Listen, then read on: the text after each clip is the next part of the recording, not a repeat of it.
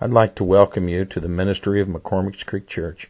We certainly hope that you will enjoy this selection. Perilous times, and we've been in the book of Revelations for the last few weeks, um, and of course, uh, all prophecy within the Scripture ties into, at some point, into the book of Revelation, and so we are.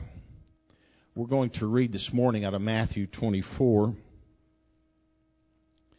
Matthew 24, verses 36 through 46. As they're taking up, I want to remind everybody that at 6 o'clock uh, this evening we're having the, uh, the Sunday school uh, play, and I'm sure everybody's looking forward to that. And as well as just a reminder that Wednesday and Sunday, just regular services as before.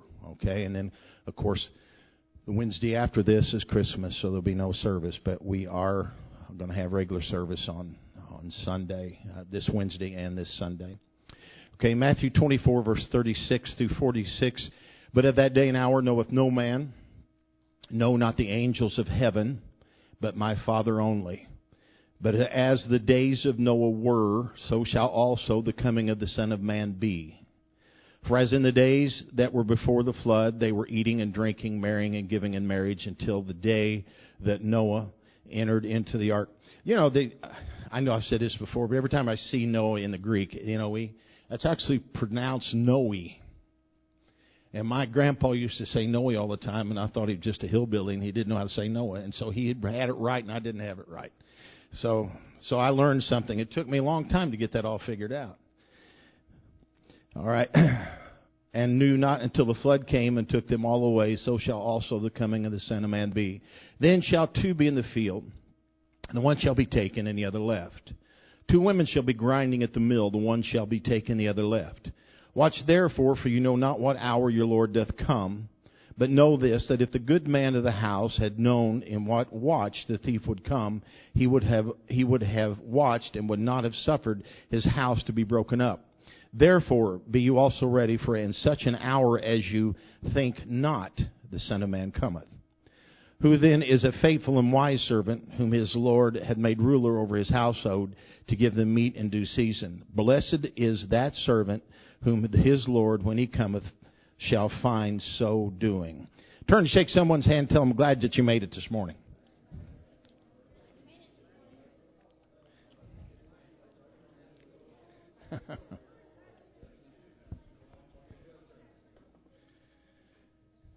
I uh, you may be seated. I apologize. I uh, about the ice out on the parking lot. I should have thought yesterday everything was slushy, and I should have had the guy come and get that ice out. Now it's a little bit. It's not going to really warm up today, so we're not going to be able to get that out uh, because of a snowplow will just right over top the ice. So uh, I apologize. Just be careful if you if you're. Um, uh, you're a little older and you want to and you come this evening, if you want to park by the front, uh, I'm just going. Ernie, if you can be here early enough, if some of the older people would want to pull right to the front and get out, then we could let one of the ushers park your car. Okay, so so that would that would help, and I don't want anybody falling out there. And again, that was uh, my fault of not thinking about it. I uh, every year this happens, I say I'm going to get a snowplow so I can do it myself just uh, that way things could be done when I needed them done. Isn't that a isn't that the way men think? You go, you know, you go by, you go by. It's like a person who decides to go hunting so he can save money on meat. So he goes and buys a twenty thousand dollar truck, fifteen hundred dollar gun, uh, eight nine hundred dollars worth of of hunting clothes. Then he has to pay for a lease so you figure how much a pound of meat would cost after all that? It'd be pretty expensive, wouldn't it? I suppose people in every generation think that their times are unique, and I'm, we do. Uh, you know, I believe and I'm convinced, and no one will tell me otherwise, that we're not really at the end of the end times. But I suppose if you go back through generations, you will see other people thinking that they are living in those same unique times. And, you know, important biblical prophecies are being fulfilled in, in, in their lifetime. So what we tend to do is we tend to overlay the news with Bible prophecy. contemporary events tend to shape our belief in prophecy, or if you want to use the term eschatology, uh, that's what the study of, of prophecy is. During the optimistic times of the Industrial Revolution, people believed in a post millennial rapture, which meant after the millennial reign, then the Lord would take his church because everything was going good and no one wanted the rapture to take place. And that, that did happen. Then, then, uh, then the, the destruction of two world wars caused everybody to believe in premillennial rapture because things weren't going so well. So we're not alone in thinking our age is, is, is unusual time on planet Earth and observant thinking people. Uh, they, they know something is going on. You could compile a long list of re- remarkable innovations and upheavals that characterize our age. There's a lot of them. There's been many. There, has been many physical changes in the world, increases in tornadoes and hurricanes and earthquakes and tsunamis, Eh, and the enormous advances in technology have brought many innovations in warfare, drones, nuclear weapons, heat seeking missiles. The medical field is constantly making breakthroughs in cloning and organ transplants and genome mapping, miracle drugs and artificial body parts. Computer related technology has brought us to the internet. The satellite, space travel, and personal networking has ushered an age of information overload. And I agree with the information overload. You can get it too quickly. It's nice to some degree, but you can get some information and, and, and you can begin to believe a certain thing is going on when in reality it's not happening at all. Because so many people were so so able to grab information so quickly, and someone can make something up and it can, can fool a lot of people. So it is, it's been an overload. So our world has become smaller. You know, with the, look with the, with the ability to communicate, with advances in, in easy travel. The world's population at this time is actually bursting at the seam. World religious trends are also changing. We are living in a religious world today to where you have a smorgasbord of beliefs. So a person can sit down and they can grab a belief out of this denomination or this particular religion, and they can, you know, they can incorporate it into their own. So you got a, a, a, a smattering, if you would, of, of all kinds of different beliefs based on different religions that people have. And if you don't believe me, you talk to a few people. You see that some of the things that they pick up, and, and people who, again, we talk about the information, people who sit in front of televisions all the time and, and uh, listen to different religious beliefs, and they get so mixed up, it's a miracle that you can get them out of it. So, you know, this is happening. This is what we're dealing with today. And even, even though, if you begin to look at this, even the secular humanist believes that something colossal is about to happen. They believe that. They know that something is about to take place. So that's just where we live right now. And what we're trying to, I'm going to try to teach uh, here this morning. I hope will help us to, to kind of look at what some of the ancient prophets were believing and how all of this worked. Since before the day of Pentecost, believers have been curious about the timing of the fulfillment of specific prophecies. Now, when Jesus told his disciples of the impending fulfillment of the promise of the Father, which was, of course, baptism with the Holy Spirit, they thought this might signal the culmination of the Hebrew prophecies about the restoration of Israel. And this is what they asked him. They said, Lord, will thou at this time restore again the kingdom to Israel? In Acts 1 6.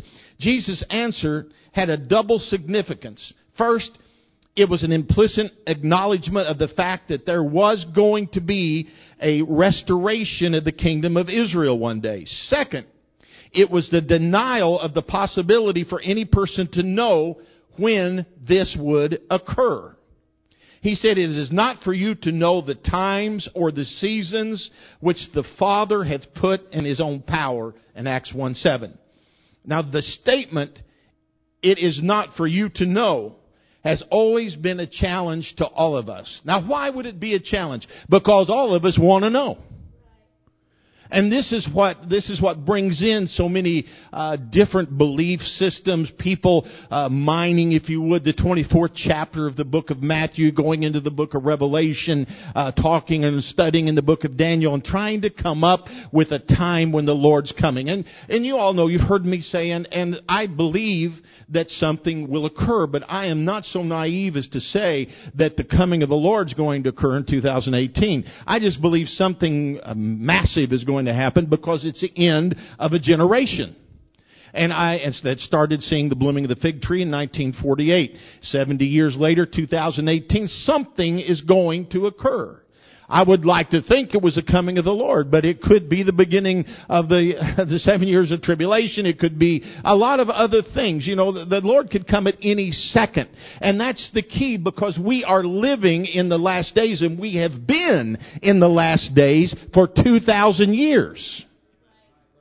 We have been there for 2,000 years.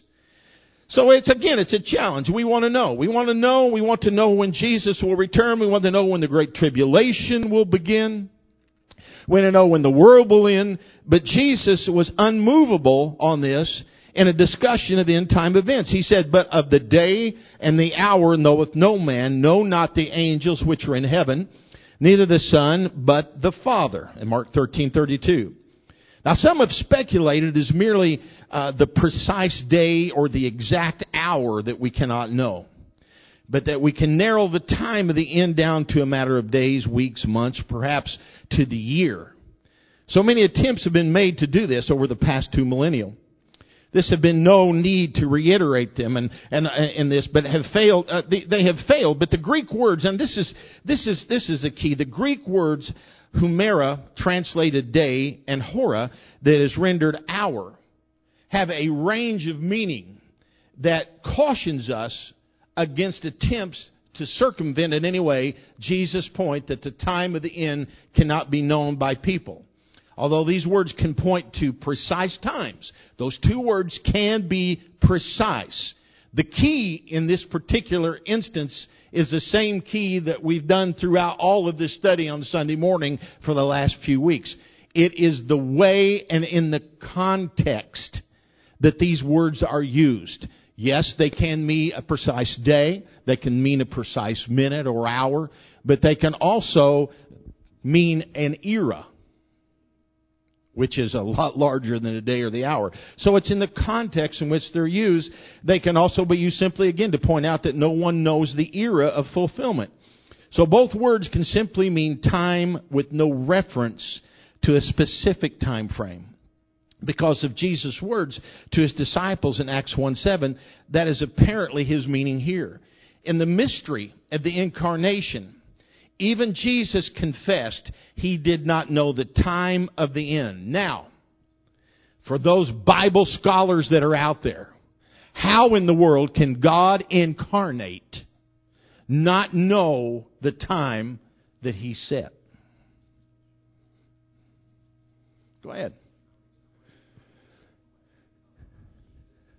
Yeah, because Jesus said only the Father only, not even the Son, okay?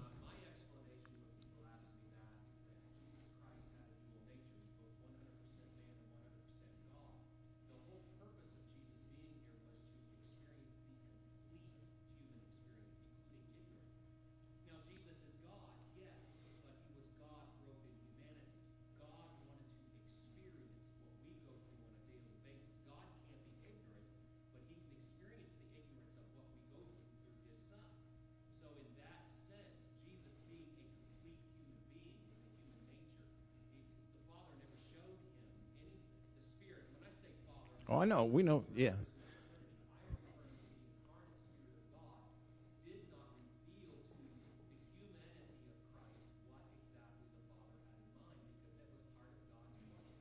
Good. Do you have your hand up, Charles? Okay.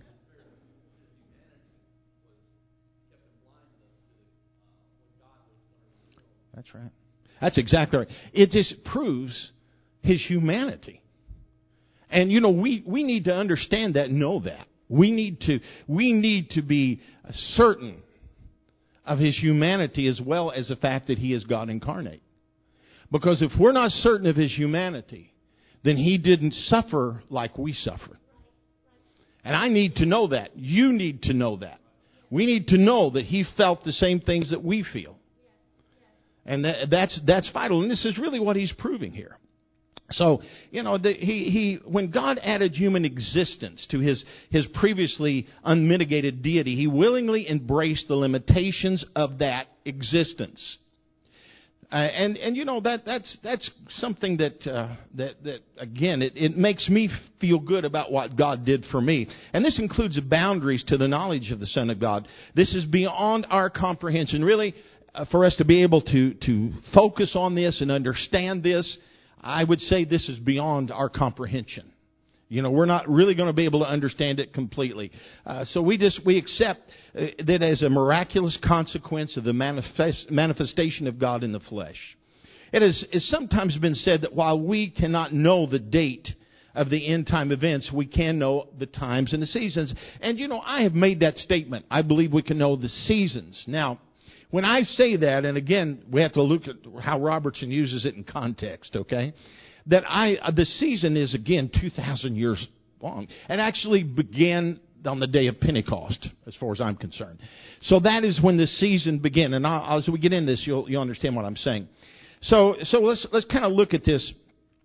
Uh, this is uh, precisely what Jesus said cannot be known when we talk about seasons in the term of uh, how we understand a season, such as a few months of, of fall, a few months of, of, of winter, summer, spring, this kind of thing. We think of seasons that way. God doesn't see that in, in that in that sense. Paul made this statement in 1 Thessalonians 5, 1 and 2. He said, But of the times and the seasons, brethren, now look how he says this. You have no need that I write unto you. He said, You don't need to understand this so much. For yourselves know perfectly that the day of the Lord so cometh as a thief in the night. Now, what was he saying here? He was saying, in this sense, he was saying that he, you don't need to understand this, but Paul believed that the, the Lord was going to come in his lifetime, and I can prove that biblically.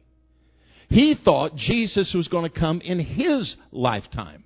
So when he talks to them, he says, In the times and the seasons, brethren, you have no need that I write unto you. For yourselves know perfectly that he's going to come as a thief in the night. But a thief in the night can come at any time.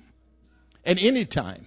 So since some of Jesus' last words serve to inform his disciples that only the Father knows the when of prophecy's fulfillment, this awareness was deeply rooted in the minds of first century believers, so deeply rooted that there was no need to discuss the matter. And Paul thought it was possible that the rapture again could occur during his lifetime because he wrote this, then we which are alive and remain at 1 Thessalonians 4:17. We which alive and remain. In every generation, this is the way believers have spoken, and rightly so. We should live in expectation every day of the coming of Jesus Christ. And the church needs to go back to that. You need to hear that more and more. You need never get bored with someone preaching the coming of Jesus Christ. Never get bored with that. You know, we cannot set a date for the rapture or the second coming. Uh, can we know for sure we are we're living in the last days? That's the question. Can we know for sure that we're living in the last days? Now we can we can and for the for the last days began again with the birth of the church. And this era is characterized by events and attitudes used in scripture to describe the last days. To explain the events of the day of Pentecost, Peter stood with the other 11 apostles and he said this. We're very familiar with this, Acts 2:14 through 17, but we're going to read it anyway. Ye men of Judea and all ye that dwell at Jerusalem, be this known unto you, and hearken to my words, for these are not drunken as you suppose, seeing it is but the third hour of the day, but this is that which was, look down, I want you to get this, this is that. That's key right there. This is that which is spoken by the prophet Joel, and it shall come to pass in the last days, saith God, I will pour out my spirit. So when he poured out his spirit, that began the last days. That's what this is saying. Upon all flesh, and your sons and your daughters shall prophesy, and your young men shall see visions, and your old men shall dream dreams. So old men shall, Brother Fox has been having dreams for a long time. He's one of the old men. Me, I still see visions. he agrees with me. He, he's not close enough to throw anything at me, so I got him while he was way back there. Peter continued his quote from Joel through Joel 2:32, illustrating the remarkable connections between Joel's prophecy and the events of Pentecost. For our purposes in this lesson, it's important to notice that what Joel described as something that would occur, now look at this, afterward. This is what Joel said, afterward. Peter described as happening in the last days. So this is an inspired interpretation of the chronological location of Pentecost on God's calendar. This is where it is. This is what began the last days. On the day of Pentecost, they started. Now, since Pentecost, we have been living in the last days, but we do not know which day will be the last day. So we are, if we understand seasons as hundreds or even thousands of years, we are in the season, but we've been in that season for some time. You know, it, I, I'm not sure that people in our minds is kind of understanding completely the incarnation. But it, I, I'm not sure that we can really grasp time the way God grasps time. You know, when I talk of a thousand years, you know, we, we, we talk in decades. You know, we talk in 20 years, 30 years, 100 years is even beyond us. But yet, when you look at God and eternity, we're talking about thousands of years, and it's difficult for us to understand. We want Jesus to come right now, and I do, and you, we all should. We want it to happen, but He has got a plan, and in that plan, that may include hundreds or thousands of years. Things are going to occur that we still don't quite grasp. Have you ever noticed? Now, just think of some of you have been in church for any length of time. When you go back even 20 years, 30 years, if you've been in church for any length of time, there was questions in your minds of how the book of Revelation in one area would be uh, could be fulfilled because you couldn't see how it could be. With the technology and advancements that we have today, we can understand the mark of the beast. We couldn't really understand it back 30, 40 years ago. It could not be understood. But now we see that. Now, what else is there that still can be open? And it lets us know that we're closer to the last day. That helps us to, to grasp that point. Now, James' letter to the 12 tribes, this is an interesting uh, little historical thing here. James' letter to the 12 tribes scattered abroad may be the earliest New Testament book that was written. Josephus says James died in AD 62. The letter shows no awareness of the Jewish Gentile crisis of AD 49 and 50, which had been the rise of the Maccabees, which is, again, the subject of Acts 15 and which was resolved largely with James' influence. So it seems reasonable to think that his letter was written before that crisis actually began. The church structure mentioned in the book, where it says James 3:1, teachers and elders in James 5:14 through 15, these they suggest an early date, as does the reference to the synagogue as a place of worship in James 2:2. Now, the Greek synagogue is translated assembly. This and other evidence suggests that James wrote this letter no later than AD 48. Now, why did you say all that? You're questioning, get me all confused. Because the significance of this is that James is one of the New Testament writers who used the phrase last days. And he did this in a rebuke to the rich who trusted in their wealth while abusing their workers. And he wrote this in James 5 1 through 3. Go to now, ye rich men, weep, howl for your miseries that shall come upon you. Your riches are corrupted, and your garments are moth eaten. Your gold and silver is cankered. The rust of them shall be a witness against you, and shall eat your flesh, as it were. You have heaped treasure together for the last days. Now, the last sentence in this quote could be understood in a variety of ways. But what is certain is that James was aware of the concept of last days.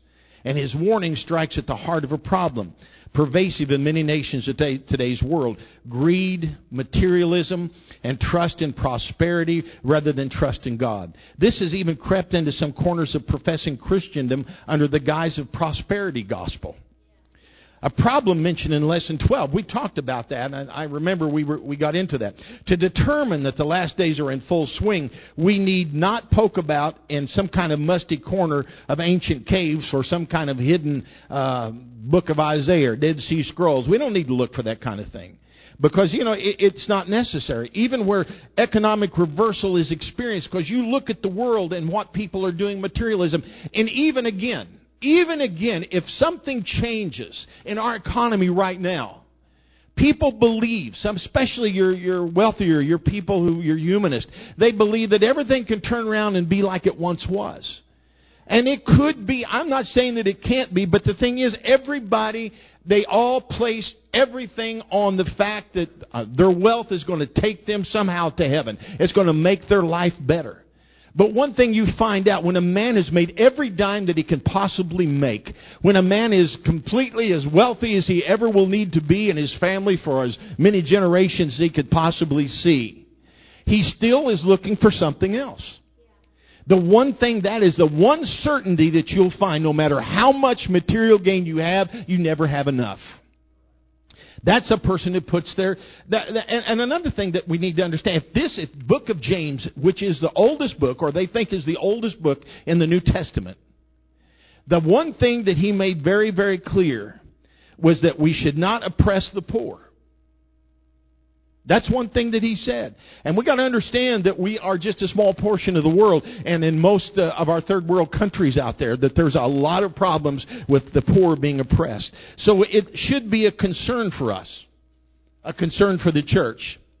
Because if they're addressed in the first letter to the apostolic believers that we shouldn't oppress the poor, then obviously it's something in the heart of God. And it's something we need to always keep in mind. The book of Hebrews begins with a reference to the last days in Hebrews 1 1 and 2.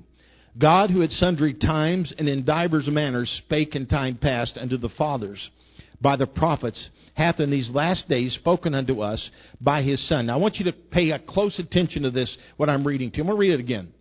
God, who at sundry times and in divers manners spake in time past unto the fathers by the prophets, hath in these last days spoken unto us by his Son, whom he hath appointed heir of all things, by whom also he made the world. So through Jesus Christ the world was created, because he is God incarnate. He was writing this to the Hebrews. First century Jewish readers would have understood that the reference to the last days to mean the final days. They would have understood that. And if Paul, which I believe is the writer of Hebrews, did in fact write it, this is what he was saying. Now, if God has spoken by his Son in these final days, it means there is no further or more advanced revelation to come. That is one thing that you can knock down anybody who's got a new revelation because of that particular passage of Scripture. There's no new revelation because this was the final days. And he wrote this the way the Hebrews would understand it that through Jesus Christ, everything is fulfilled. That's what he was saying. God saved his ultimate revelation for that given through and by Jesus Christ. Now, for our purposes in this lesson, we should note that although the last days have just begun, had just begun in this case. Many believers were already being tempted to compromise their faith. This is what he was writing to, letting them know. Now, you folks, are, you, have got it all, is what he was telling them. He said, There's no new revelation, because obviously somebody was trying to pull them back into Judaism. Trying to give them something uh, maybe more than what they had before, trying to pull them in with new revelation because the Jewish recipients of the book of Hebrews were tempted to turn away from their exclusive faith in the Lord's return. They were doing this, and they wanted to. They, you know, they were trying to go back. They were trying to be. People were trying to pull them back to Judaism, and you can see this in Hebrews ten nineteen. The content of the book shows that although they had been persecuted for their faith in Christ in Hebrews 10:32, they had not matured in Hebrews 5:12. It's possible, folks, it's hard to understand and hard to believe, but there is sometimes people get persecuted over and over again. God allows it. He allows persecution. He allows temptation to mature a Christian. But some Christians don't mature. And this is what was going on here. You know, anytime that you're sitting back there and wondering why you go through more than somebody else sitting next to you, Maybe the reason is you're just not getting it. You're not maturing. You know, I'm not telling you everything you go through is for that sense. Some people pray that on themselves because they want to grow. But uh, the point is that what they're trying to grow to, they don't seem to ever be able to attain because they, they never grasp what God's trying to show them. So in this case, this is, I believe, was happening to the Jews. So they but persecuted, never matured. They needed to be reminded that the blood of Jesus was the only sacrifice for sins, according to Hebrews 10:26, and that the law. And I want you to look at Hebrews. It's going to come up behind me. Hebrews 8 6 through 13. I want to read that. But now hath he obtained a more excellent ministry by how much also he is a mediator of a better covenant. Now, what is being said here, and we're going to read through this, but what is being said here is that Moses said that there would be something come along, actually, better than the law. This is what this is saying. And he's telling you what it was. Made of a better covenant which was established upon better promises. For if that first covenant, the law, had been faultless, then should no place have been sought for the second, the coming of Jesus Christ. For finding fault with them, he saith, Behold, the days cometh, saith the Lord, when I will make a new covenant with the house of Israel and with the house of Judah. I think there's, yeah. Not according to the covenant that I made with their fathers in the day when I took them by the hand to lead them out of the land of Egypt, because they continued not in my covenant, and I regard them not, saith the Lord, for this is the covenant that I will make with the house of Israel. After those days, saith the Lord, I will put my laws into their mind and write them in their hearts, and I will be to them a God, and they shall be to me a people. If there's more coming, you can read it. So he, he was simply saying that there's something coming along better. And he wrote this in the book of Hebrews to the Hebrews. He said, What you have is the best there is. Going back to something that is second best, why would you do that? Why would you go back to something that was less? And this is, this is what he was saying. And we're not sure why uh, the letter's first readers were in danger of reverting to Judaism. It may be that they were worried by the continual reproach for the, uh, of the cross, and Hebrews 13:12 tells this. And when they embraced Jesus as a Jewish Messiah, they put themselves outside the mainstream of Jewish tradition and of the continuing and powerful cultural influence of the temple and the Jewish sects, including the Pharisees and the Sadducees. The strong pressure to return to Jewish orthodoxy may have seemed too much for them to resist. They were apparently in danger of abandoning meetings of the messianic Jews in Hebrews 10:25 or rejecting their Christian teachers in Hebrews 13 and 7 and of embracing strange teachings including elements of the old covenant dietary laws Hebrews 13 and 9 I have a problem a big problem when I get somebody you're trying to talk to that goes back into the dietary laws I know that eating bacon can cause you to have a heart attack. But you have to eat a lot of it. And if the Bible tells me all things are blessed, if you sanctify them with prayer, okay, then that tells me that I can eat what I want to eat. And if I want to eat boiled possum, I'll eat boiled possum. And it's not going to bother me a bit. You understand what I'm saying? But for somebody to come in and say, well, I don't understand. They go back to the book of Leviticus and come up with dietary laws. You see what I'm saying? And put more on themselves than what Jesus would ever put on somebody. Or try to be a Christian. Again, if a person wants to be a vegan, that's fine. I believe that you should be, every church should have one.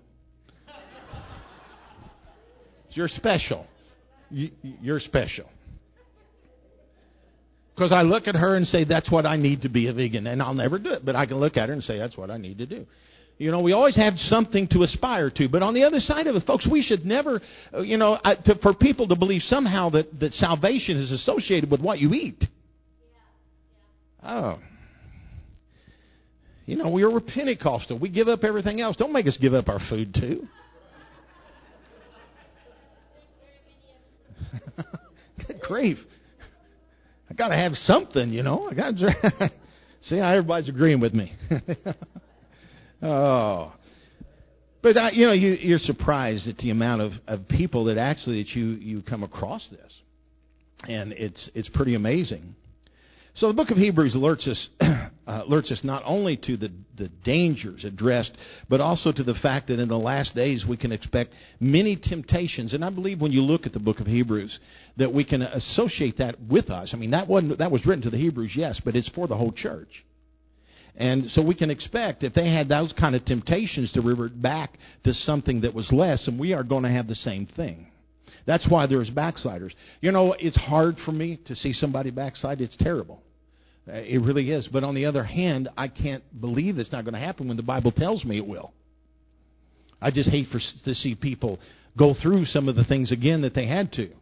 You know, because it'll be worse the next time. That's what the Bible says. And that's so you look at this, and opportunities turn away from exclusive reliance on Jesus Christ and His cross will present themselves again and again. The fact that we see these kinds of ideas arising repeatedly is confirmation that we're still living in the last days, and this calls for increased caution on our part to avoid deception. Deception is going to be there, and we need to avoid that deception.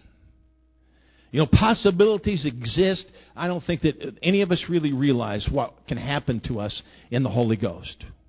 You know, some of the things you go through, if you can hang on to them and learn by them, then you can you, you can you can surpass anything that you ever hoped for within the kingdom of God. You can be one of the greatest teachers, preachers. You can be the greatest soul winner. You can be used in the gifts of the Spirit.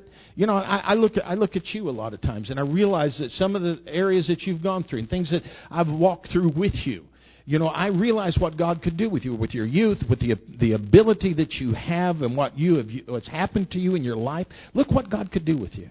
I know you've seen that before. We've talked about it, but just think what God can do with you. It's just a matter of embracing that fact and realizing that God can do it through me. That, that's all there is to it. All right, moving on. Knowing this first. Let's look at this. Peter wrote this. Knowing this first, that there shall come in the last days scoffers, walking after their own lust, and saying, Where is the promise of his coming? For since the fathers fell asleep, all things continue as they were from the beginning of the creation. For this they willingly are ignorant of that by the word of God. The heavens were of old, but the day of the Lord will come as a thief in the night, in the which the heavens shall pass away with a great noise, and the elements shall melt with a fervent heat. The earth also, and the works that there are therein, shall be burned up. you know, I used to, uh, when I first got in church, taught a lot of Bible studies, used that scripture a lot. And I used to teach it that, that I believed that there would be a nuclear war. Because it's a known fact that you can take a nuclear bomb and actually melt rocks with it. And elements will melt with the fervent heat. But I've since have thought, no, I don't, you know, I, I don't think it'll be that easy. I think it'll come straight from God. I really do. I think it'll be the possibility exists. You know, we can look at what man has made and realize that yes, we have that ability to do that to ourselves, but I think it'll be much worse than what man can do to one another. I really do. Now, one of the indications of the last days is the appearance again of scoffers who mock the idea of the second coming. Since almost 2,000 years have passed since the beginning of the last days with their anticipation of the Lord's return, some, some may think the first century believers were wrong, but they weren't wrong. They're not wrong at all. In Scripture, the last days is a period of time following the time past. St. Peter, uh, actually, I have that. That's 1 Peter 2, verse 10. 1 Peter 2, verse 10, which in time past were not a people, but are now the people of God, which have not obtained mercy, but now have obtained mercy. Now, I want you to look at that. It said in time past, as Peter, Peter speaking. So in Scripture, the last days is a period of time following the time past. The first coming of Jesus Christ was a premier event long anticipated by prophets in time past. Inaugurated, inaugurated the last days. There is no event in the future, nothing in the future, that will eclipse the significance of the appearance of the Messiah. Even his second coming is dependent upon his first coming in a sense, the first coming of the Messiah is the hinge of time. Everything before it is time past. Everything after it is latter days. So this is how we have to look at this. Time past is everything behind. The law, all of it is time past. Now we are in the latter days. And those who scoff at the idea of the second coming follow, the Bible says, their own lust, their strong evil desires. They do not wish to believe in the coming of Jesus Christ because if the promise of the event was true, they must answer to Him for their self indulgent lifestyle. People who are living terribly, sinful, what they're going to do. They don't want the Lord to come. They don't want to believe in the second coming. Somehow people have got it in their mind that if they believe something hard enough, that it that, that it'll happen. So if they believe in their life that Jesus Christ will never come, somehow that's going to prevent him from coming. You know, you see that time. It doesn't matter what we believe. The only thing we need to believe is what the Bible teaches us. If I believe in the Scripture, yes, I can see miracles happen. I can see a lot of great things happen. But I can't go outside the parameters of the Bible and believe something and change what the Bible says to be true. That just doesn't happen. These scoffers, again, on the on the basis of their mistaken notion that God has never intervened in His creation, reject the coming of Jesus Christ. In this sense, their views seem similar to the deism that flourished in England in the 17th and 18th centuries and in the United States in the late 18th century. Anybody want to tell me what deism is? Deism. You know? Well, deism in it, its simplest form is simply this: they believe God created, but He set natural things in order, and that He doesn't intervene after creation. That's what deism is. So yeah, they believe in God and creation, but they believe He does not intervene in, in life after creation. So after after the book of Genesis, actually the first couple three chapters of Genesis, then God doesn't get involved anymore. That's what deism is, and there are a lot of people that hold with that. There's a lot of people that are deists that don't know they're deists. You know, they they just believe God did this and that's all He does. But but they but an exercise of their will, these or by an exercise of their will, these scoffers had forgotten. They've forgotten a couple of things. And there's some dramatic episodes of God's direct intervention in His creation. Specifically, they forget the destruction of the flood in Noah's day. So He obviously got involved there. Second, uh, Second Peter 3 6 tells you that. And this intervention was a direct result of nearly the entire human population of the earth at the time giving themselves over to the very kind of lifestyle advocated by these false teachers. And you can see this in Genesis 6 5, 11 through 13, 2 Peter 2 5, 9 and 10, and so forth. If God had intervened before to destroy those who lived in corruption, he would do so again. Why would God destroy the earth like he did and let it get by with what it's going to right now. You have to understand the only thing that is holding back the earth being destroyed in the sense of being destroyed, be a new heaven and a new earth, is the church that is here on the earth. That is the only thing that is holding it back. Our prayers, I believe, is preventing the coming of the Lord. Not ours in a sense here, but I'm talking about as the body of Christ. And you know, we're talking about a body that is worldwide. Because I know good and well that there's people that are hearing me right now that really want your family, and because we all do, want our, your family saved to the point that you almost want God to hold off. You want God to hold off because you just give me that extra day, and it's an extra day and an extra day, so we can somehow reach them. That's what's holding him back. So this is it. So perilous time. Paul described the last days as perilous times, as 2 Timothy 3.1. Now the word translated perilous, uh, it, it, you want to hear me speak Greek? You ready? Are you? Chalapoi. I'm sure that's the way it's pronounced. I'm absolutely sure because nobody else knows if I'm right or wrong, so it doesn't make any difference. and it appears only one other time in the New Testament, that particular word to describe two men possessed with devils as fierce. The term, the term perilous also means fierce. So when he says perilous times shall come, he's saying fierce times shall come. Now that that's violent, you know, terrible.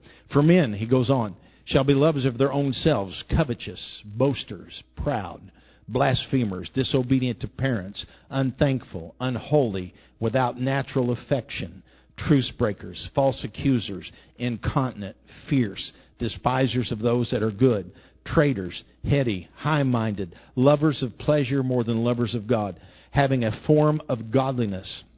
They go to church occasionally, having a form of godliness, but denying the power. He doesn't have any deist. They don't have any power. Goes to church, but he doesn't have any power. That's how they think. But denying the power thereof. From such turn away. Did you ever, uh, uh, you ever stop think about what I just read to you? We don't have to, to go into deep prayer and fasting to figure if this is the last days. All we have to do is click on our computer or, or look at the paper or top of the hour news. And we see every bit of that. Everything. It's, it's been there for a while. It's getting worse. I mean, we cannot believe that God will not come soon by just looking around us and comparing that scripture to what we see. All of this is occurring now. All of this is happening now. And he goes on to say, um, for of this sort are they which creep into houses and lead captive silly women laden with sins, led away with divers lusts, ever learning, this is a good one, ever learning and never able to come to the knowledge of the truth. You have got so many people that are so smart they can't see something that is simple. The Bible says a simplicity which is in Christ. We make this harder than it needs to. Why do you think? Why do you think we have so many young people that are getting involved? And we, you know, I've talked about this in Halloween. So many people are getting involved in demonic activity and the supernatural on the wrong side because they think God has no power because all they have got to compare it to is what they have seen their parents do. They go to some kind of church who, you know, they, they, they want to get through the service as fast as they can and go do something else because it's dead. That's all that, that's what they think. I want something with power. I, I don't necessarily get angry with these, these young people involved in demonism. I can understand it to some extent. That's sad for me to say that, but I can understand it. If I had gone to church when I first came in and everything was completely dead, I would have got involved in something else. The one thing is for sure, the church had better have some anointing. It better have some power. We need to be able to lay hands on the sick and see them recover. We need to hear the Word of God in its purest form. And we don't back down when the devil comes up against us. If you believe me, give the Lord a hand clap of praise. Hallelujah. Praise God. So we don't need we don't need to, no anecdotes here. We don't need to understand all this. All we need to understand here is that we're living in that particular time. Know, our keen keen interest uh, to connect current events with the date of the second coming has resulted in a in substantial, and I can say that substantial speculation about the role of the Olivet discourse. And, and it helps us in helping us determine the, the time of the end. Uh, now, again, I, I want to say this. I, I, you know, I, I've taught this before, and I said when it comes to prophecy, you've got to be careful, not be too dogmatic. And you're right. That means I'm absolutely sure this is the way something's going to be. That's what dogmatic is. So I, I'm not going to say I'm dogmatic on this, but I'm absolutely sure this is the way it is. so I believe the 24th chapter of the book of, of Matthew is for the Jews. I always have. And I believe it's after after the rapture. Now, I know you're going to say you heard me read two women will be in the field, one will be taken, the other left. Two be in the bed, one will be taken, the other left. And you know, maybe you're right and I'm wrong. And it could just very well be that these are all Jews and only half of them are going to make it after the rapture of the church. So it's just it's just you know but you know, look at this and let's let's say I'm wrong. It's okay for me to be wrong.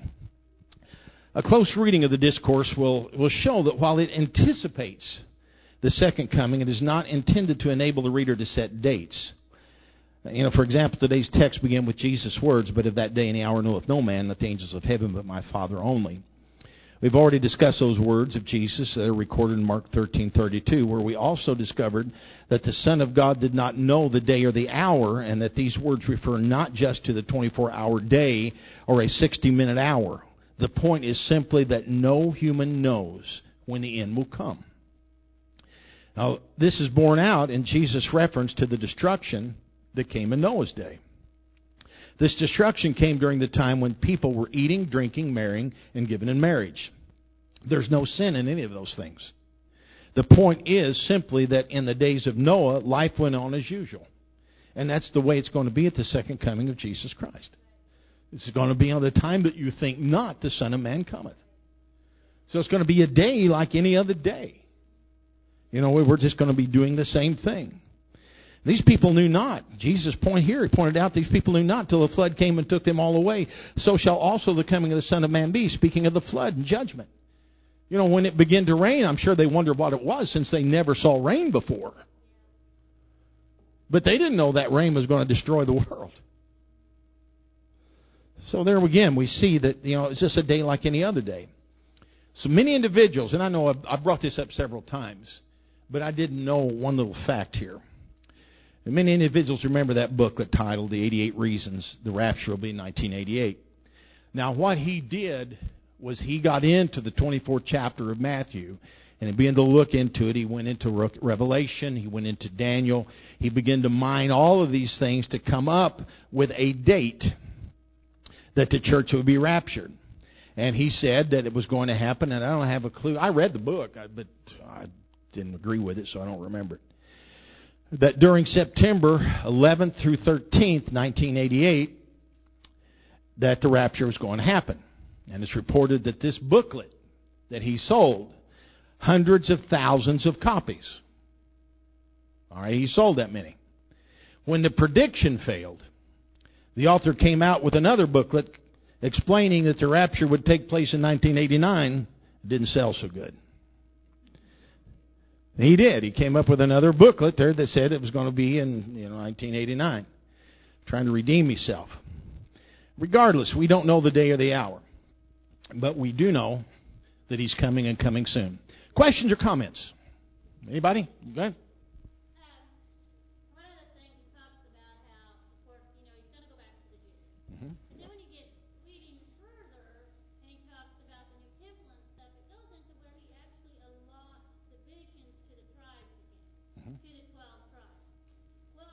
Jehovah Witnesses. Well, I thought, yeah, there we go. I thought in the past maybe that was, you know, in a non-literal sense, it didn't really actually mean the 12 tribes. Uh-huh. But now with DNA evidence and be, all these people going back and finding their ancestors, yeah, I, I wanted to ask Shirley Dean, is she here? She she keeps uh, eye on Israel and all of this. Uh huh.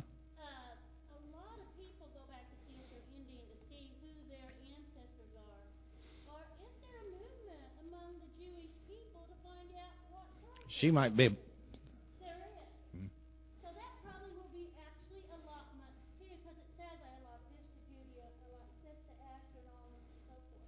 That's it.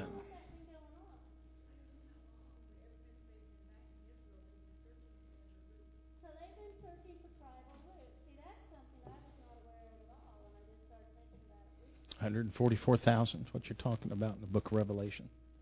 Um, anybody else? Go ahead, sis.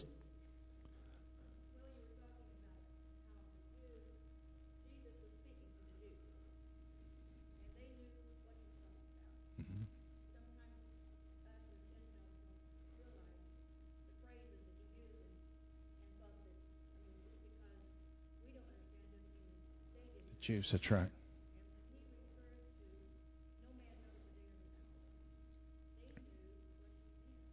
Yeah. Yeah. Yeah.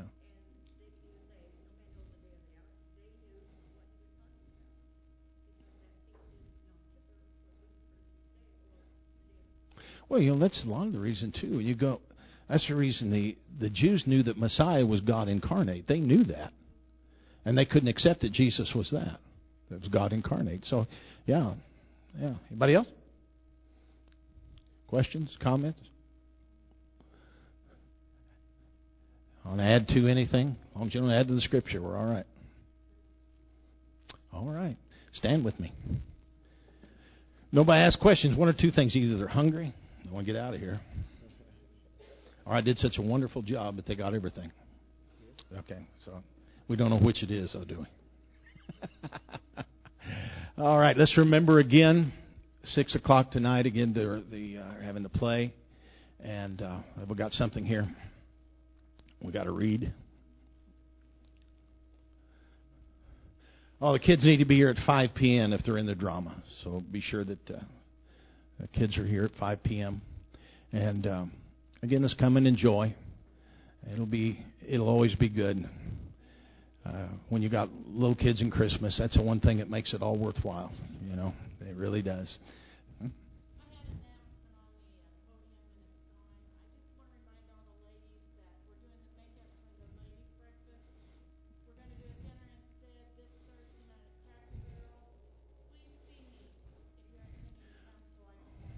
All right, Thursday night at Cracker Barrel is going to be a dinner instead of the breakfast. So go see uh, Sister Mana. Any questions on that? You been to Hawaii? See, is that what that is? Oh, it's not.